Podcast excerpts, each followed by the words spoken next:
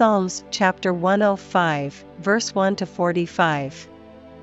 O give thanks unto the Lord, call upon his name, make known his deeds among the people. Sing unto him, sing psalms unto him, talk ye of all his wondrous works. Glory ye in his holy name, let the heart of them rejoice that seek the Lord. Seek the Lord, and his strength, seek his face evermore. Remember his marvellous works that he hath done, his wonders, and the judgments of his mouth. O ye seed of Abraham his servant, ye children of Jacob his chosen. He is the Lord our God, his judgments are in all the earth. He hath remembered his covenant for ever, the word which he commanded to a thousand generations. Which covenant he made with Abraham, and his oath unto Isaac and confirmed the same unto Jacob for a law, and to Israel for an everlasting covenant. Saying, Unto thee will I give the land of Canaan, the lot of your inheritance. When they were but a few men in number, yea, very few, and strangers in it. When they went from one nation to another, from one kingdom to another people. He suffered no man to do them wrong, yea, he reproved kings for their sakes. Saying, Touch not mine anointed, and do my prophets no harm. Moreover, he called for a famine upon the land, he brake the whole staff of bread. He sent a man before them, even Joseph, who was sold for a servant. Whose feet they hurt with fetters, he was laid in iron. Until the time that his word came, the word of the Lord tried him. The king sent and loosed him, even the ruler of the people, and let him go free. He made him lord of his house, and ruler of all his substance. To bind his princes at his pleasure, and teach his senators wisdom.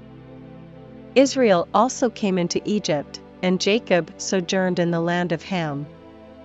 And he increased his people greatly, and made them stronger than their enemies. He turned their heart to hate his people, to deal subtly with his servants. He sent Moses his servant, and Aaron whom he had chosen. They shewed his signs among them, and wonders in the land of Ham. He sent darkness, and made it dark, and they rebelled not against his word.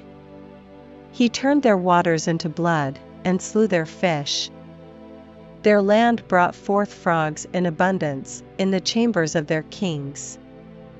He spake, and there came divers sorts of flies, and lice in all their coasts. He gave them hail for rain, and flaming fire in their land. He smote their vines also and their fig trees, and brake the trees of their coasts. He spake, and the locusts came, and caterpillars, and that without number. And did eat up all the herbs in their land, and devoured the fruit of their ground. He smote also all the firstborn in their land, the chief of all their strength. He brought them forth also with silver and gold, and there was not one feeble person among their tribes. Egypt was glad when they departed, for the fear of them fell upon them. He spread a cloud for a covering, and fire to give light in the night. The people asked, and he brought quails, and satisfied them with the bread of heaven. He opened the rock, and the waters gushed out, they ran in the dry places like a river. For he remembered his holy promise, and Abraham his servant. And he brought forth his people with joy, and his chosen with gladness and gave them the lands of the heathen, and they inherited the labor of the people. That they might observe his statutes, and keep his laws. Praise ye the Lord.